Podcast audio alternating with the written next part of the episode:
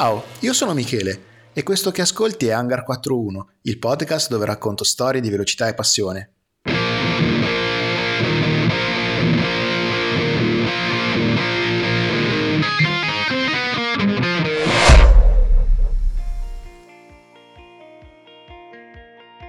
Era da tempo che volevo parlare di lui. Sono convinto che Valentino Rossi sia un ottimo esempio di cosa sia la passione per la velocità. Imprese sportive, una lunga carriera nel motomondiale, ma anche una vera ossessione per la velocità, che lo ha portato a cimentarsi in tante discipline motoristiche diverse. Poi però mi sono sempre fermato dopo poche righe. Cosa posso darvi in più che non vi hanno già dato? A lui sono stati dedicati tantissimi lavori appassionati, libri, film, fumetti, servizi giornalistici, video. E quindi? Quindi adesso ho cambiato idea. Ho pensato che poteva essere divertente fare una puntata particolare, da un punto di vista diverso rispetto a quello di tutti gli altri, qualcosa di divertente soprattutto per me.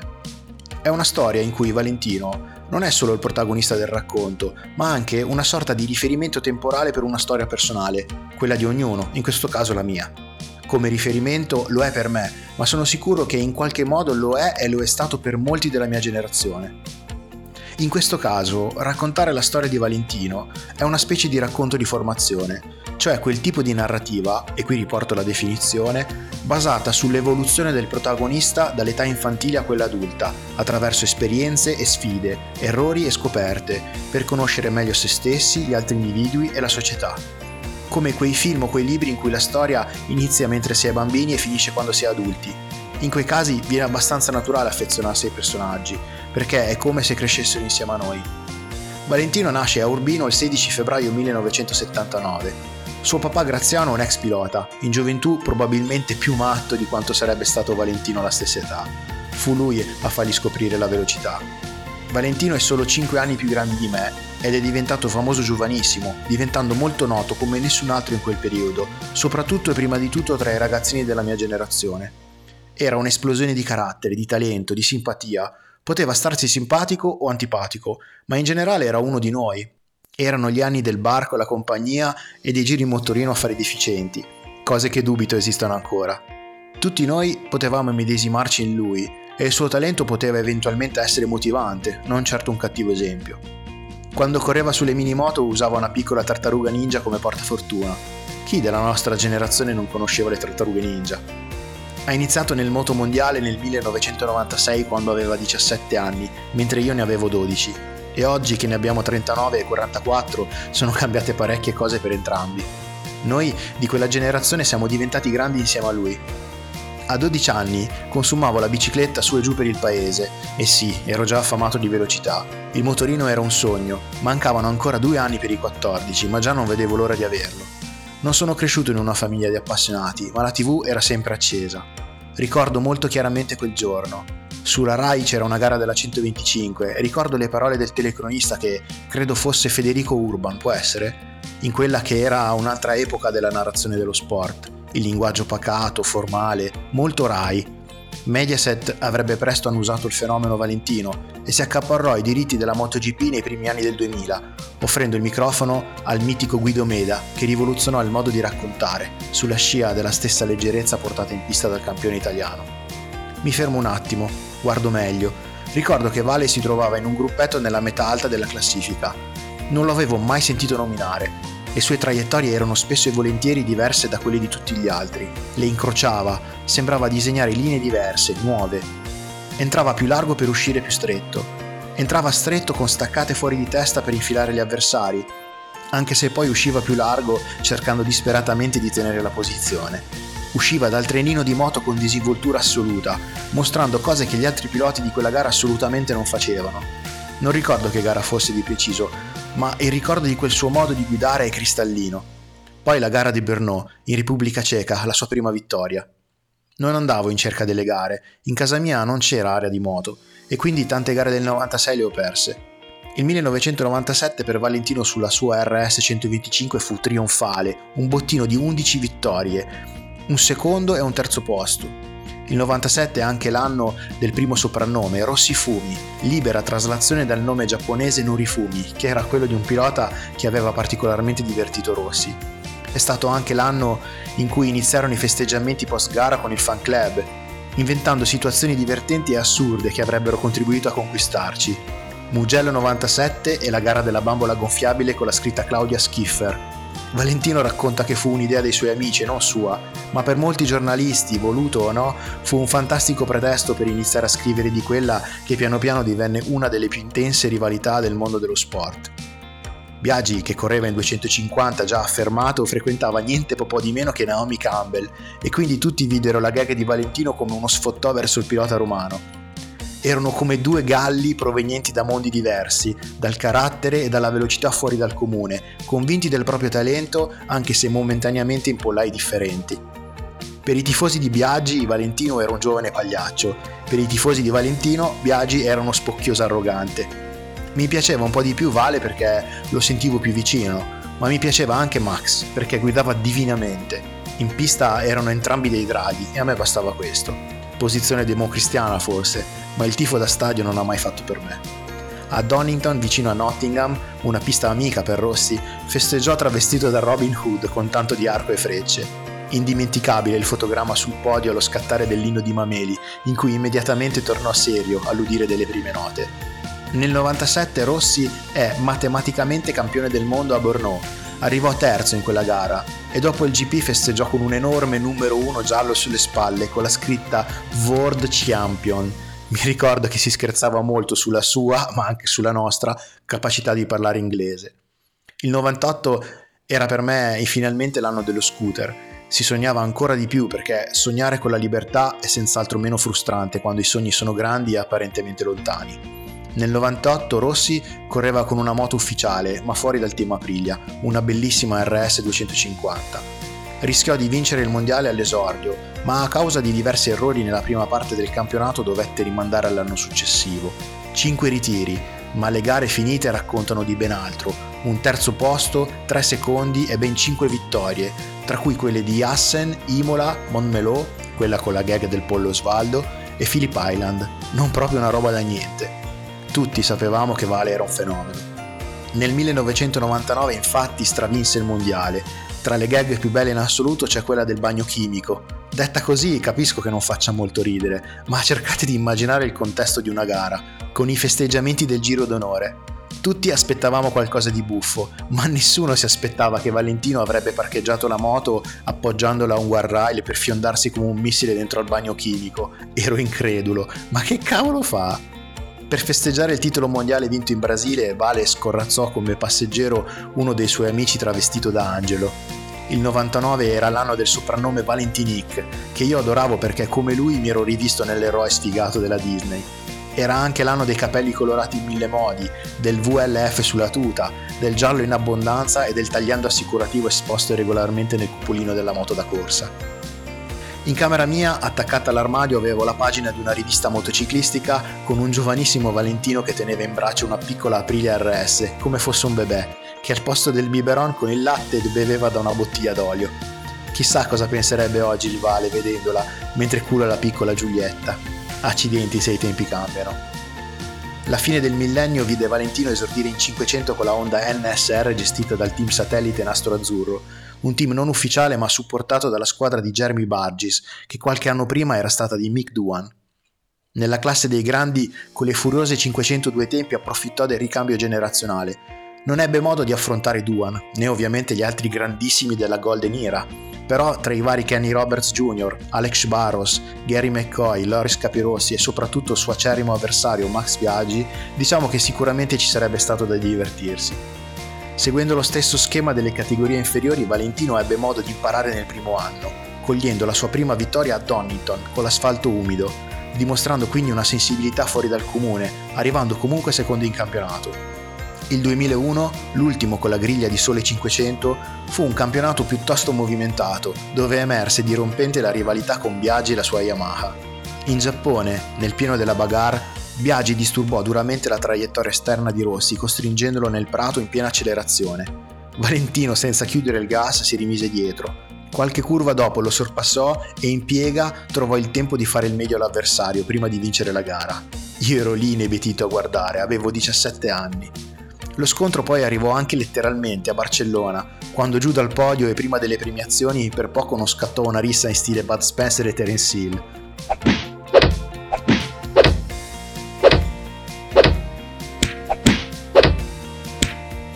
Il 2001 sarà comunque l'anno del suo Mondiale 500, il primo mondiale tra i grandi. A dimostrazione che quella di Rossi è una passione vera, nel 2000 e nel 2001 corse alla mitica 8 ore di Suzuka in sella a una Honda VTR 1000, addirittura vincendo quella del 2001. Nel 2002 e nel 2003, negli anni della nuova MotoGP, Rossi divenne se possibile ancora più forte, imponendo un vero e proprio dominio. La sua maturazione era ormai completa, era arrivato The Doctor. Era il miglior pilota sulla migliore moto, zero discussioni. Nel 2002 di anni ne avevo 18 e quella che era una passione adolescenziale si trasformò in una passione per la vita.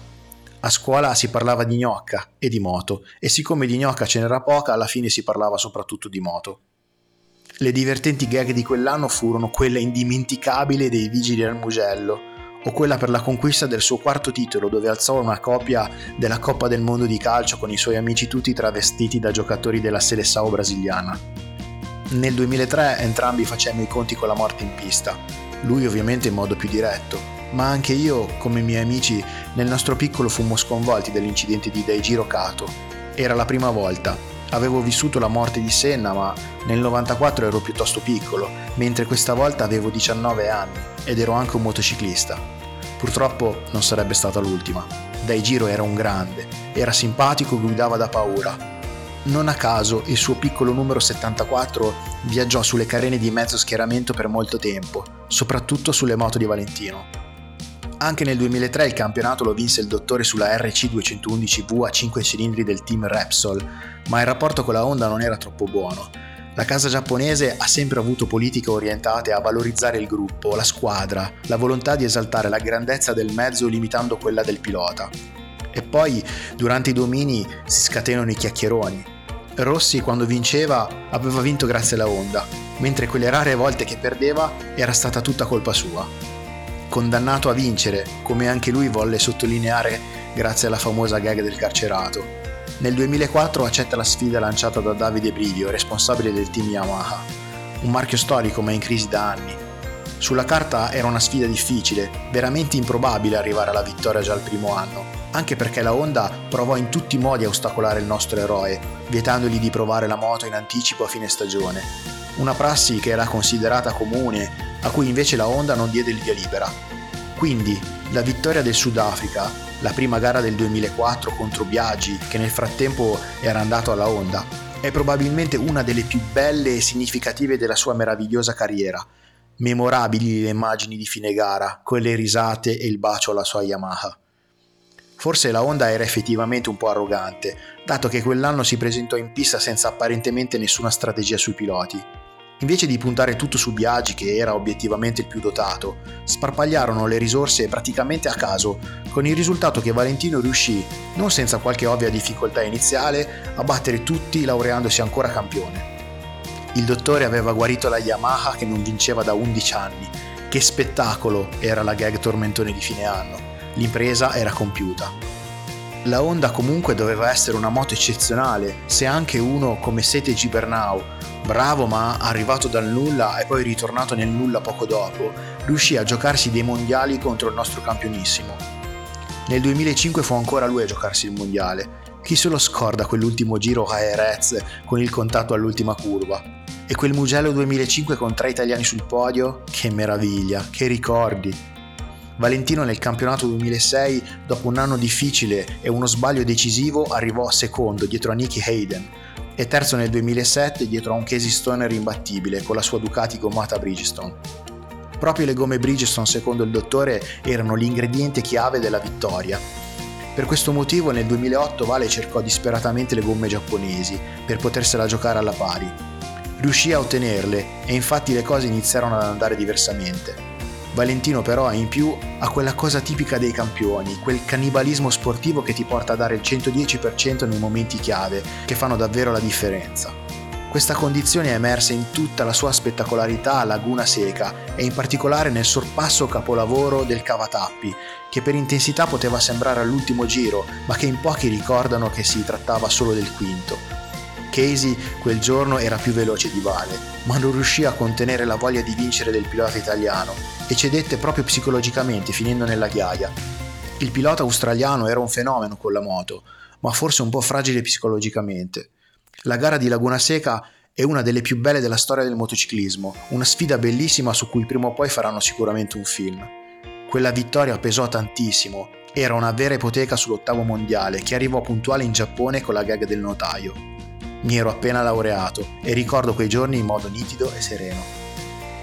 Più o meno dello stesso tenore fu il Gran Premio di Catalogna dell'anno dopo, il 2009, non fu così determinante per il titolo, ma fu l'ennesima gara in cui al talento straordinario Rossi affiancò un'attitudine alla vittoria, una forza nascosta che fa di lui un fenomeno vero.